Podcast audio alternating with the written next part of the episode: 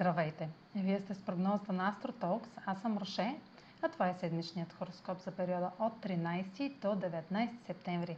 Ще започна с общите влияния за седмицата, след което ще продължа с тяхното отражение върху вашия асцендент и вашия зодиакален знак.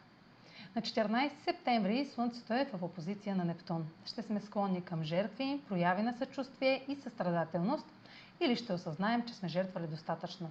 Това е аспект на разкриване и пик свързан с иллюзия или самозаблуда.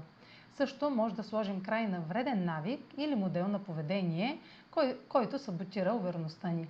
Слънцето ще е в хармоничен аспект с Плутон в Козерог на 16 септември и получаваме подкрепа от властни фигури и авторитети. На 15 септември Марс навлиза в Везни. Това е полезен транзит, понеже Марс е планета на конфликта и във Везни тези качества са пребушени от дипломация, с която ще действаме през следващия месец и половина в името на хармонията в отношенията. Марс ще направи същите хармонични аспекти с планетите в Водолей, както Венера и Меркурий в края на август и началото на септември, така че е време да използвате информацията и споделените нужди и да вложите енергията си в постигане на трайни, бизнес или лични ангажименти с другите. На 17 септември Венера е в квадрат с Сатурн във Водолей. Трудностите с партньор ще са повод за отчуждение или дистанциране. Тъй като познати правила или условия са на лице, желанието за повече свобода и промяна в отношенията, било то бизнес или лични, са неизбежни. Време е да направим конструктивна оценка на ресурсите и да продължим с най-необходимото или само с това, с което разполагаме. Границите около това, което искаме, ще бъдат очевидни. А сега проследете как ще се отразят тези енергийни влияния върху вашия седент и вашия зодиакален знак. Седмична прогноза за седент Скорпион и за зодия Скорпион. Слънцето попада във вашата социална сфера и в опозиция на Нептун дава резултати, включващи приятели, публичен имидж или публично представяне. Това може да бъде върхът на творческия или романтичния успех.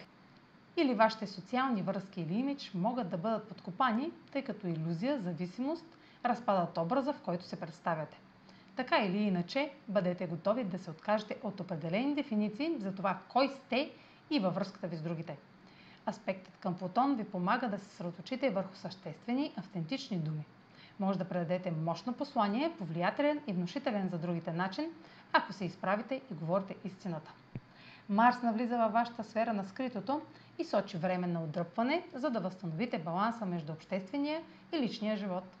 Венера в Скорпион в квадрат с Сатурн в Водолей – може да постави ограничения около щастието, сигурността или финансите, докато се справяте с домашните задължения и условия. Сега е момента да се задълбочите в собствените си ресурси и да поставите определени граници. Това е за тази седмица. Може да последвате канала ми в YouTube, за да не пропускате видеята, които правя, да ме слушате в Spotify, да ме последвате в Facebook, в Instagram, а за онлайн консултации с мен може да посетите сайта astrotalks.online, където ще намерите услугите, които предлагам, както и контакти за връзка с мен. Чао! Успешна седмица!